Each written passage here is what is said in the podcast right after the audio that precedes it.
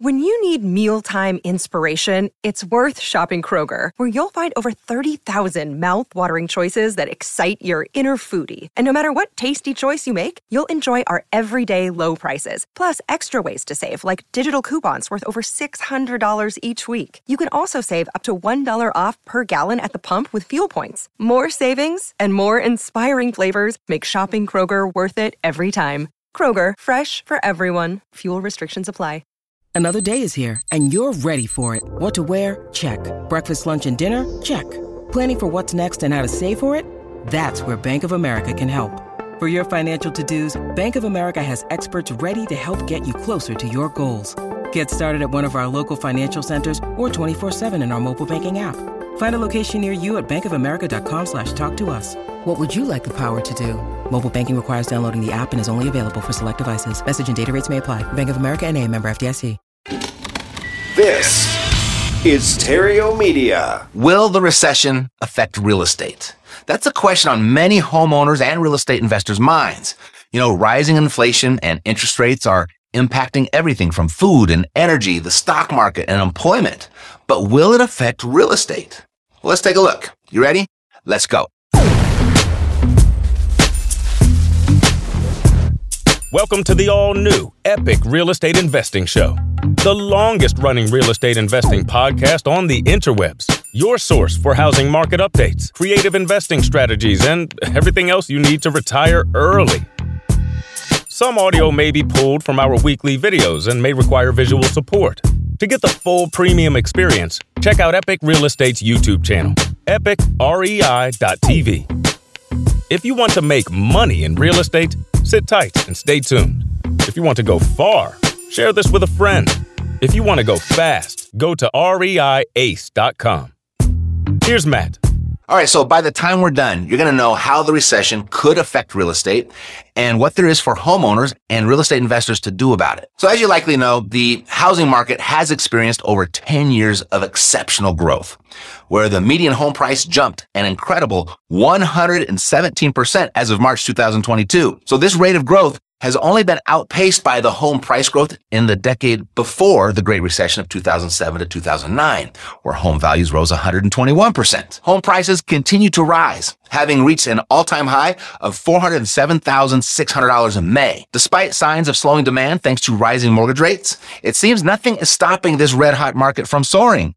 But a recession might. No, although we're not technically in a recession as of this recording, several experts believe we are already in one and the rest believe a recession is inevitable. And the impact of a recession, it can be felt across the entire economy, everywhere from employment to spending to stock market volatility, as we're all witnessing at the moment. With regard to the real estate market, we are seeing a slowing right now but we've yet to see any sort of correction in the national median sales price. I mean, we're certainly seeing a pullback in the stock market, but historically speaking, stock market and real estate crashes or even corrections aren't guaranteed to happen during a recession. In fact, falling prices are less common than you may think. Aside from the Great Recession and the recession of 1990, home prices have remained steady or even risen during the last five recessions. High mortgage rates can deter people from buying, but as the recessions of the 80s and the 90s showed us, when rates reached levels as high as 18%, demand nor prices didn't suffer much at all. It's demand and affordability that has more of an impact on the real estate market than anything else. You know, in 1980, the median income was close to 45% of the median home price. And today, that number sits right around 30%, suggesting real estate is less affordable today. And that's the best number for us to pay attention to if we're going to make any predictions about the housing market. Now, if I were a gambling man, and I am to some degree, I'd say a significant deceleration in the housing market is very likely, despite the surge in wages that we saw in 2021. You see, with wage growth still close to double the pre-pandemic rate, wages are still not keeping pace with inflation, home prices, or rent rates. So it's pretty easy to see how the rising interest rates will cut deeply into the average person's affordability to purchase real estate. The trend is already showing that the demand for housing is cooling, of which, should it continue, we should see prices pull back to more affordable levels, but still, maybe not. And here's why. You see, although the demand is decelerating, it hasn't yet been enough to reverse the pricing. The number of closed sales, that's dipped, but the prices have yet to. And certainly we're, we're seeing price reductions of homes that are for sale, but we're not yet seeing a reduction in the prices of homes that have actually sold. That's a big distinction, one that could mislead people about the current health of the real estate market if they overlook that detail. The decelerating demand, this is getting most of the headlines these days, but it's an incomplete picture unless the supply is also considered. With more than a decade of dramatically reduced home builds, coupled by four straight months of declining builder confidence, the limited housing supply for sale, that could keep the market propped up for some time. Even if a recession were to last multiple years, that's how out of balance the supply and demand dynamic is. With all that said though, this time could be different because the Federal Reserve usually lowers interest rates during a recession to help make the cost of borrowing more affordable and spur more economic activity, particularly within the housing market. But that's not an option today. Considering the Fed's move to aggressively raise rates to combat skyrocketing inflation after the pandemic related recession, the continued increase in energy, gas, and food costs is weighing and will continue to weigh on consumers, making housing less and less affordable than it already is for most people. Further, a recession, which is usually marked by high unemployment, could cause people to list their homes as they lose their jobs or relocate for new ones. This could also lead to higher rates of foreclosure, which would add to inventory levels, of which should translate to a reversal in prices. But despite the recent murmurs of the foreclosure tsunami that's headed our way, it's not even wetting our toes at the moment compared to pre-pandemic rates of foreclosure. The experts, the media, the Twitter warriors are all calling for a housing crash but it's unlikely that we'll see a massive drop in values like we did during the Great Recession. Rather, certain markets that are overpriced for the median income of the area are more likely to see prices slump for a while, and others are likely to see demand and price growth continue, maybe just at slower rates. So what are home buyers and real estate investors to do amid an imminent recession? Well, it depends. Are you a long-time investor? Or are you a speculator trying to time the market? You know, if you're a speculator, it's realistic to think there will be a window of opportunity in the near future to pick up cheaper property. So selling now to buy back in later, whether, you know, six months or 18 months from now, could prove profitable. But will it be profitable enough for the effort involved and the risk of timing it wrong? Investors and homeowners that are worried about losing value in their real estate should find comfort in just taking a deep breath and shifting to a long-term focus. You know, despite corrections and crashes of the past, real estate values have always rebounded, not to mention exceeding previous highs. As of right this very moment, we're at an all-time high. So what that means is if you purchased real estate a month ago or before, you're in the black, regardless of mortgage rates, inflation, or a pending recession. Whatever pullback we do see in real estate prices will likely be minor and short-lived due to the gross lack of inventory. In fact, if you have a long-term vision for real estate based on the supply and demand dynamic in the market, where we have many more people than we have houses, and it will be that way despite a recession for a very long time, there's little logic to justify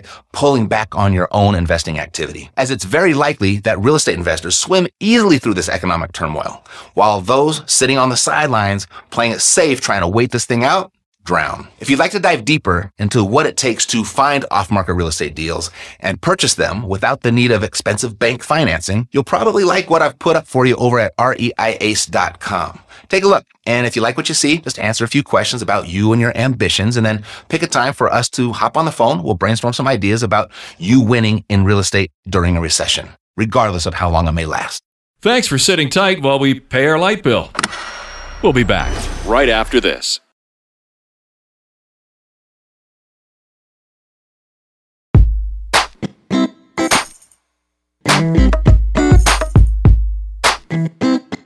Ever hear someone say, I have too much money? Me neither. Let's get you some more. Back to the show.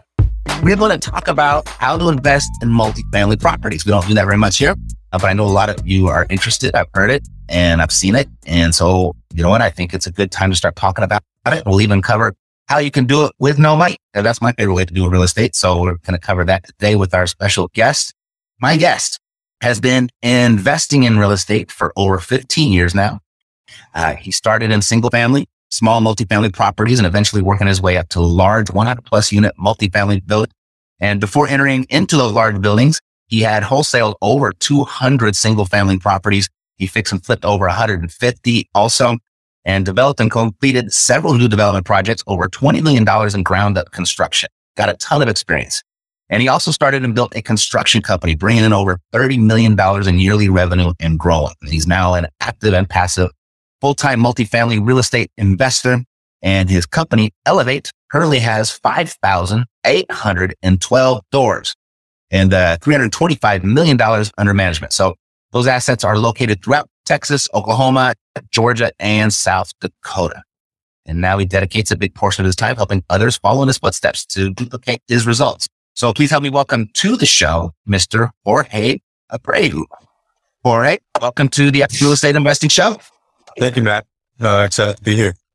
Yeah, glad to, nice to meet you. I see that uh, we've got a ton of mutual friends, although this is our first time ever meeting. So I wanted to talk to you about that. And uh, I'm curious, is I know a lot of people here that watch this show, you know, they're getting their start or they're looking ways for ways to get in and get their start. Did you start with multifamily? You kind of said you started with single family, moved your way up, right? And I'm wondering Correct, why you did, I went all in on, on the single family, you know, started doing it uh, full time now about 15 years ago. And I wanted to scale. I wanted to do very high volume and, and grow the company. And I kept hitting some brick walls and with the single family and doing that. Um, you know, one of them was finding other contractors. And that's why I brought that in house and that, that helped for a bit, but, um, I was only able to do so many. So when I got introduced to multifamily syndications, it kind of blew my mind because before that, I thought, okay, well, these investors that are buying these apartments, I mean, they're, they must be coming in with millions of dollars. But then when somebody explained to me, well, you can syndicate that and you can bring in other investors to come partner with you and uh, purchase properties that way, Was got it. Cool. I've had up to 300 single families at one point, a lot less now. But I, maybe it's kind of the same thing that you had was, um, you're thinking like, well, I've got all these properties. Look at a multifamily. It's just a bunch of properties under one roof. Like it, it seemed like it was an easy transition. It seemed like it was, it was going to be easy for me. And I got my ass handed to me on my very first deal. So it was more than just uh, a bunch of single family houses under one big roof, right? And so if I were to do it all over again, I know what I would do. Uh, if you were going to make that transition all over again, what would you do? my first one wasn't that easy either. It was, um, it was 37 units and because of that size, we weren't able to have the on-site staff. So I had to be very hands-on. I learned a lot from the process, but I would start with 100 plus units. I know it sounds like a, a lot, especially if you're coming from single family, but just the fact that you can have the on-site staff and, and with 100, maybe, maybe 80 units, but you know, like I said, about 100 units, you can support one in and one out. So, you know, somebody for maintenance and then somebody for leasing and, and managing the property. That's definitely one, one change I would do. Got it. Yeah. So 100 units, you start with 100 units, you would start bigger. Yep. You know, the first one was a struggle. You think 100 would be easier or it was just, they're both equally a struggle. So you might as well go big. Yeah. I mean, it's a lot the same amount of work. And honestly, I think the, the smaller units is, is more work. I see. Yeah. You, you got to manage on the bigger units, you're managing the staff versus actually managing the property. And there are some property managers that, that will manage still smaller ones, but it becomes hard to, to profit those sometimes. Mm-hmm. Yeah. I learned that the hard way. Um, Yeah. also, I, I learned to, well, what my lesson would have been was, and I didn't necessarily experience this on single families, but on the multifamily, when it comes to rehab, just come up with your budget and double it is how, how it came up for me. You got to plan to double it because we just got one thing after another, one surprise after another and got nickel and dimed all the way to where we're like, wow, we uh, went right through that budget. We need a whole brand new one. Yeah. That's all gotten harder now with the supply chain issues. Yeah, and. COVID I and- yeah. Mm-hmm. So speaking of the, of the supply chain of the market, uh, what, what do you see in the real estate market and, and where are you directing your attention right now? you know, there's still very high demand for, for housing in general. We're able to increase our rents on, on most of our properties right now, um, with quite a bit of ease. I don't think that's gonna last. It's definitely gonna last at the rate it's been going. I mean, we, we've been adding probably 15 to 20% rent increases on, on our portfolio. So we're definitely not projecting that on any new acquisitions that we're looking at. But the, the hardest thing has been dealing with the, the debt and with the, the market has done to, to financing these deals. Um, you know, it, it was before you could get really attractive loans. Now they, they tighten up quite a bit. So we're having to get a little more creative on, on our capital stack and, and our, the amount of money we're having to bring to deals is, is increasing. But I still think there, there's good deals out there. I think there's going to be more popping up. There's going to be possibly with, with these adjustable rates, some operators getting into trouble and, and needing to sell. Mm-hmm. What are some of the creative ways you are using to fund your deals right now since rates have increased? Bringing in private equity. We, have got uh, some institutional money that uh, we've got relationships with and using that to kind of fill that gap between mm-hmm. the common equity, the debt, and just putting in that institutional in the middle. Got it. So to stay um, congruent with the, the, show, if someone wanted to get started in, in multifamily and they were short on funds, what would be the uh, the best approach or the most effective approach for them to take? The thing that surprised me about multifamily, and I didn't know that getting in, into it was it's really, especially the syndication, um, multifamily syndications, it's a team game. Like there's a lot of partnerships going on. Most of our deals, we've got some partners in there, whether they brought us the deal or maybe they helped us with some of the equity and whatnot. So if you're starting out, I would say you need to pick what you're really good at. If it's finding deals, then go out there, find some multifamily deals. And if you bring that to another uh, operator, they can pretty much do everything from there. You know, they can sign on a loan. They can, these are we, we can, you know, we'll, we'll sign on a loan. We'll bring the equity. We'll do everything else if you can bring us a deal. Uh, same thing with if, if you're really good at raising equity or you think you might, and you have a, a network that you can tap into, you can bring that to other operators, uh, or syndicators and let them know, Hey, look, I think I can raise a million dollars or two million dollars. How can I help you on a deal? So that would be one way to get into a deal without any money, right? Right. Your own money. There's really no different than, than single family when it comes to that, right? It doesn't take any money to find a deal and have a deal. There's typically no shortage of funds that are willing to participate in it, right? Pretty much. Yeah. I mean, I, I wouldn't say, I, I, hear a lot of people say, you know, find the deal and the money will come. Yep. I say I that mean, all the time. I've been saying it for 15 years. okay. So mm-hmm. yeah, yeah I think to a certain, I think to a certain extent, right? You need to plant those seeds and have those relationships. Obviously, that's the only part I wouldn't skip over. See, I do see some syndicators kind of skip over that and think, oh, if I get a deal, you know, it's just going to come. Mm-hmm. Well, I'm not saying it's just going to start falling out of the sky, right? right. Right. But I mean, if you have a deal that makes money, then there's a lot of people out there with money that want to make money that don't have deals, right? And so I got to right. share your deal with somebody. But it takes a it takes a little bit of time to, at least with us, to feel comfortable with that person and um, go into mm-hmm. a partnership with them. So all I would say is, you know, start planting those seeds before you even have that sure. deal. Well, if I had a deal and I, we just met can I just wholesale it to you like I wholesale a, a single family? Not really. I haven't bought one multifamily apartment on, from a wholesaler. You can't um, do that. Um, You're saying you can't do that. You can, but it's a lot harder with with multifamily. It's the contracts are not simple. The terms that that you're agreeing to vary quite a bit. So mm-hmm. things would have to align pretty pretty well. And a lot of the times it, it's weird. they say they're both sending a deal, but they don't even have it under contract. They, they just well, I'm they know somebody that, knows somebody. I'm talking that, about that guy. I'm talking about the one that does okay. have it under contract.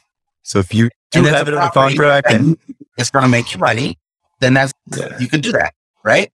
You could, you could if you set it up right. Absolutely, absolutely. Wait, so let's talk about like what a deal is, because really, what the, the caveat there, I, when I say frequently and I say it ad nauseum, that if you find the deal, the money will find you. All right. But then I always, I always follow it up with, if you can't find the money, There's what's well, for one or two reasons. Either you didn't share it with enough people, or 2 is not a deal, right? Correct. Because, right? I mean, I've never had a deal that was going to make money with that had equity or was cash flow nicely, and that uh, that there wasn't money available for it. I'd have to believe if you shared it with enough people, even if it wasn't you, Jorge, that uh, you had, you do a little bit more investing on who you're buying it from. There's plenty of people out there that were ready. I mean, out there, there's people watching on this channel right now. They're like, "How do I get it? How do I get it?" You got to have a deal to kind of try and make it happen, right? But so that's my context. Either you haven't shared it with enough people, or it's not a deal. But I know Agreed. with I know with multifamily, there are another a bunch more variables that constitute what a deal is. Like for a single family, I just need to get it at a low price, or I need to have a great cash flow position. I can typically find the money with no problem.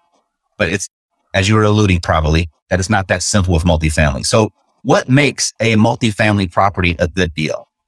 Yeah. Yeah. I mean, you took some of the stuff I was going to say right there. You know, single family, it's pretty straightforward. If it's a good deal or not, we look at the comps and they get to buy what you're buying it for and what you need to put into it. And it's a deal or it's not. In multifamily, there's so many different variables, like you said, that you can pull on and, and play with on the high level, make something look like a deal. But Mhm. once you dig into the underwriting and the assumptions that are being used for those projections, Mhm. that's where it gets tricky. Because I mean, you change an exit cap rate and you can take a horrible deal and make it look like a good deal. You put some rent growth that isn't um, feasible into your underwriting. You know, it, it looks like a good deal, but it's not really. So it's it's all on the assumptions that are made on, on the performance. Right. And if those are realistic assumptions and then the returns that it's spitting out are in line with what you're looking for for your investors. So, you know, we're usually looking for 16% or above on the IRR. And um, most of our deals, we're going to project them five years out. right? Correct. Correct. Or if we're 20% annual uh, return, pretty much double an investor's money in five years is kind of like our standard that we, that we look for. So if a deal is hitting that and the assumptions are realistic, to me, it's a deal. Okay. When a deal comes to you and it looks good on paper, what are some of the more common ways that uh, you discover to be the deal breakers as far as people budge those assumptions? Yeah, yeah. Um, I mentioned some of those. So the the exit cap rate, which is what's going to give you your your value when you sell, um, is one that's easy to adjust.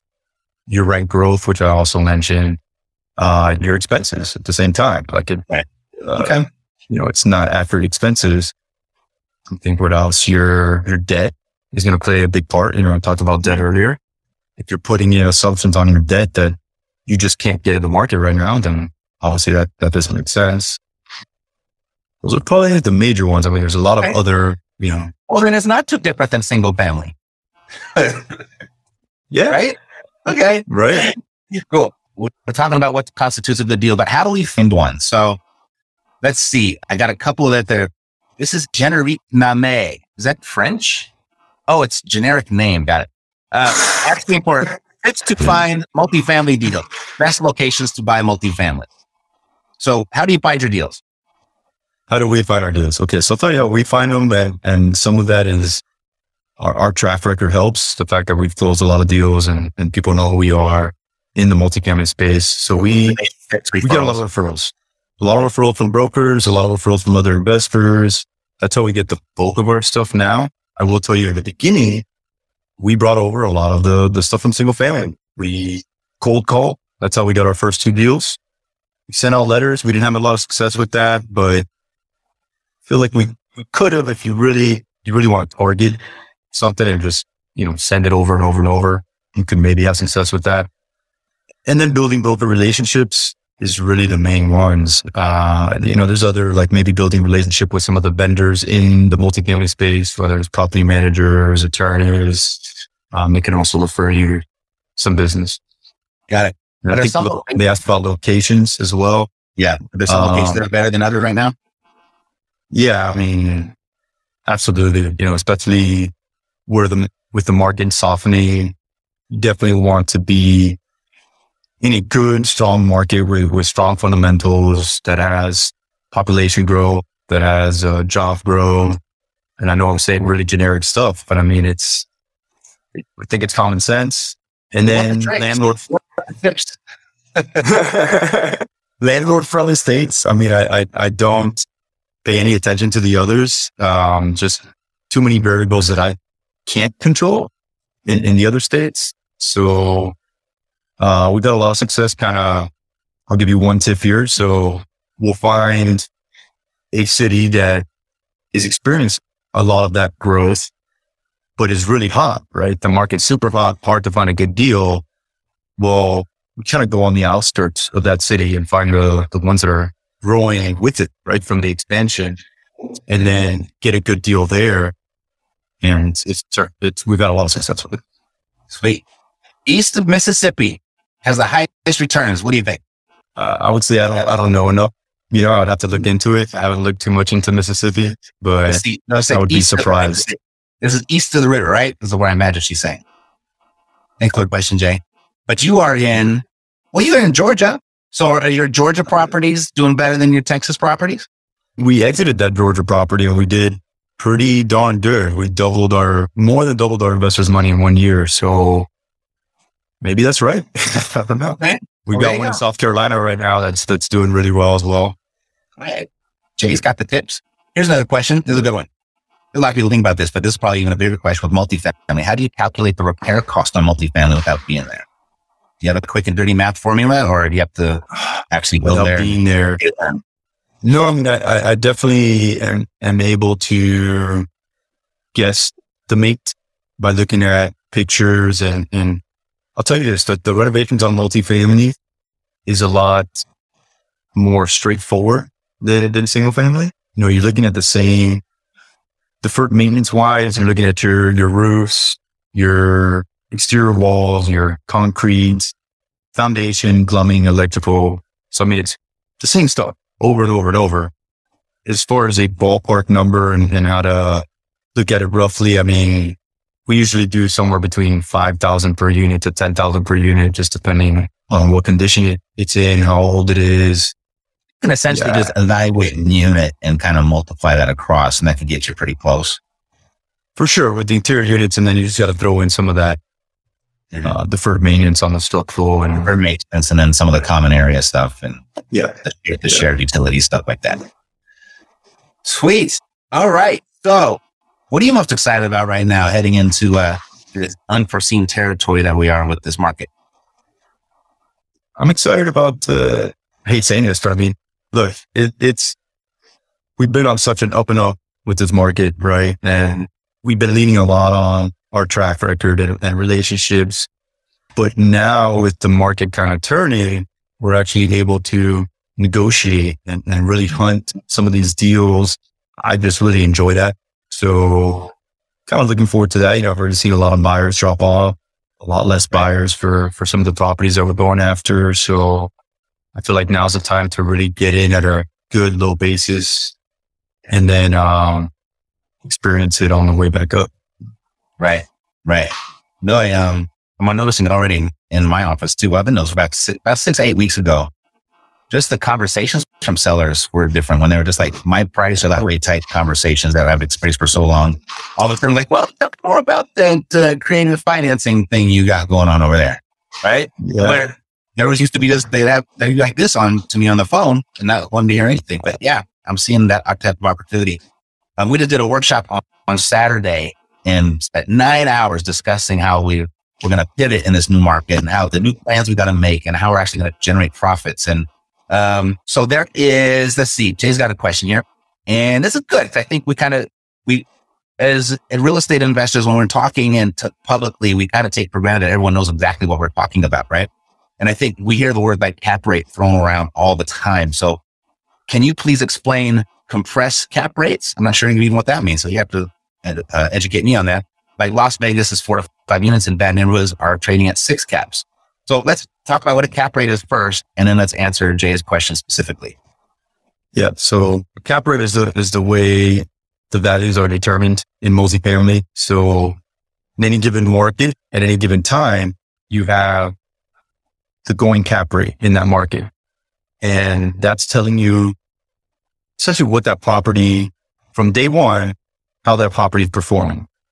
The higher the cap rate is going to be the lower the price, the lower the cap rate, the higher your price.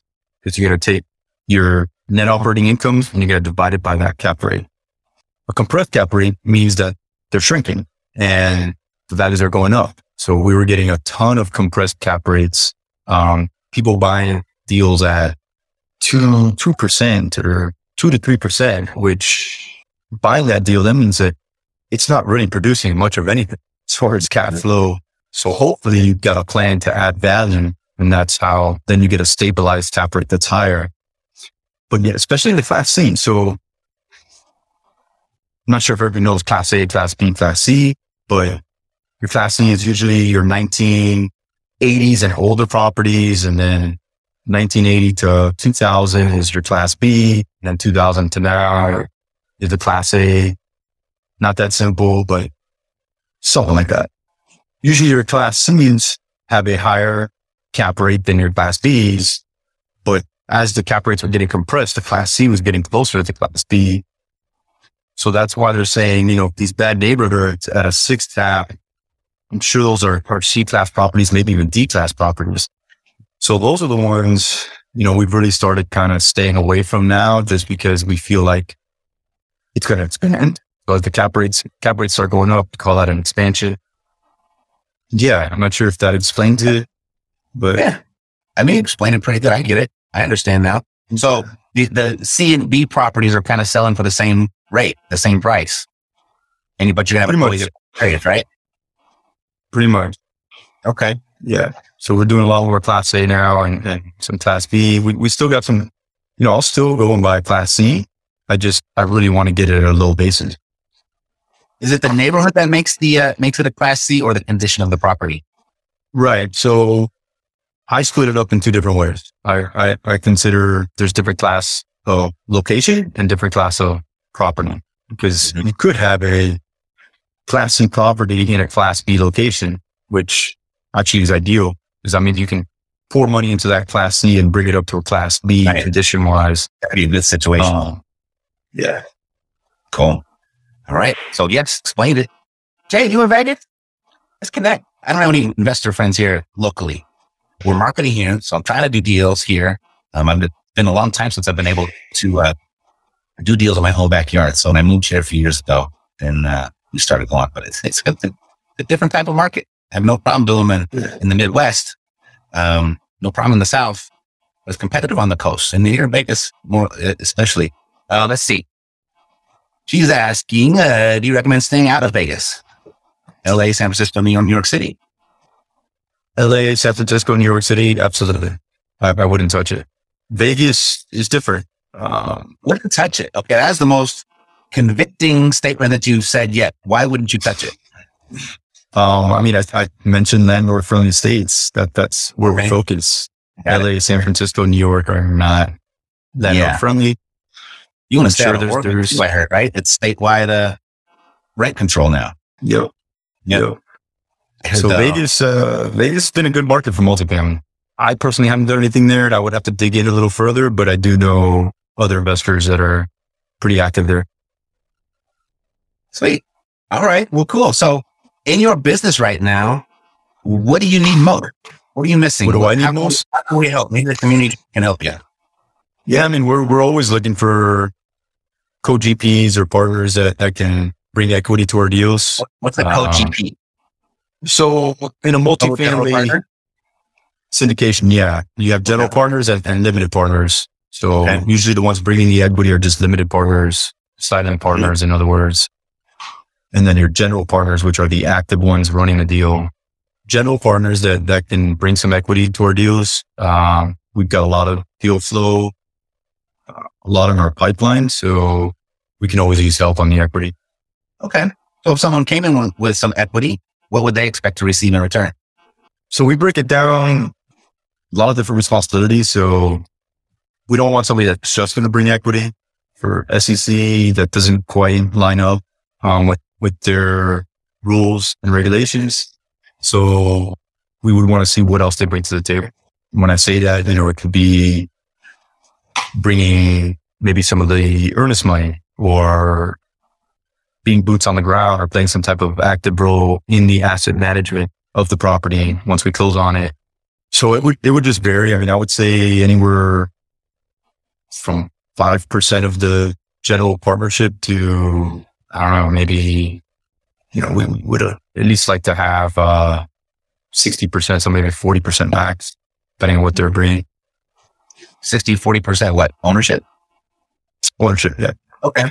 So then your, your big role, you have a piece of ownership, but then you be responsible for the management and the production and the, the for how the property produces, right?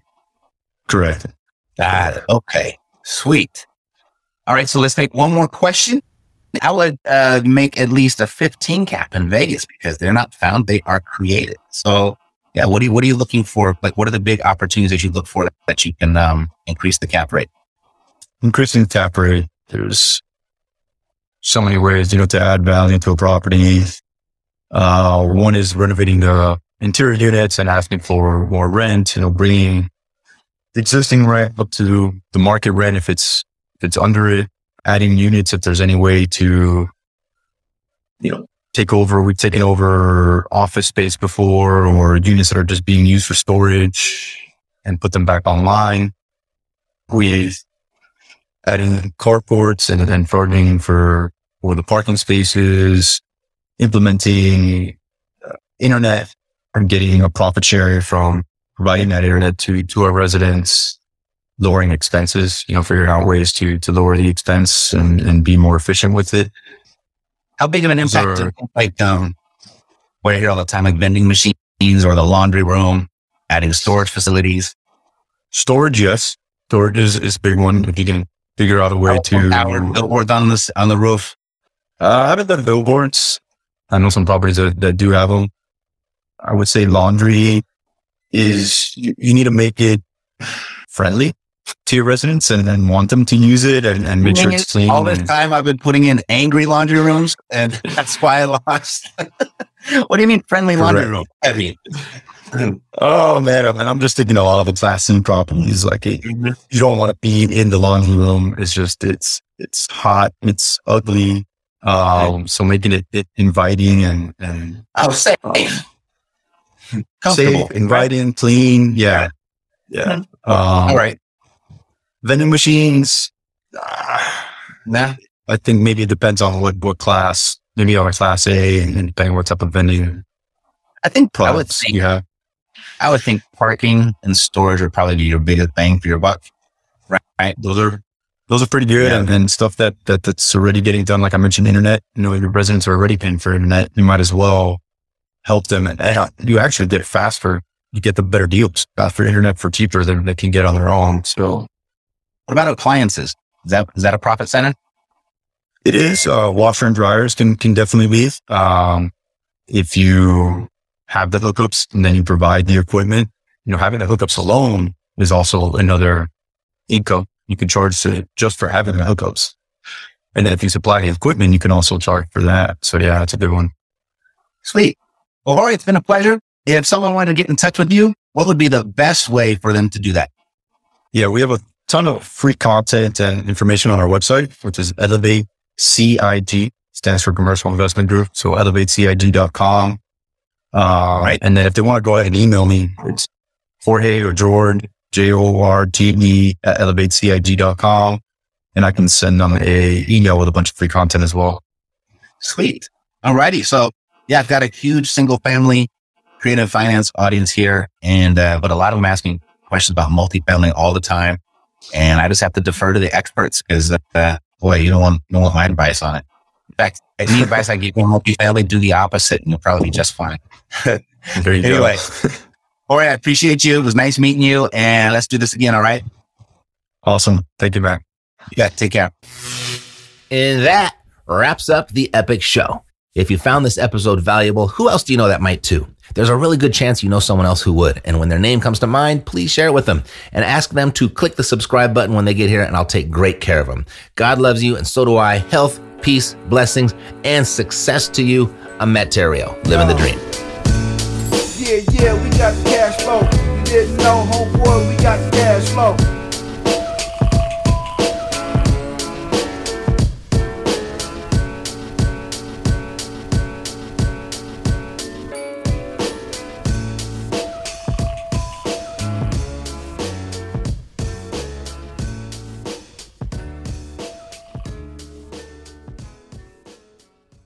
This podcast is a part of the C Suite Radio Network. For more top business podcasts, visit c-suiteradio.com.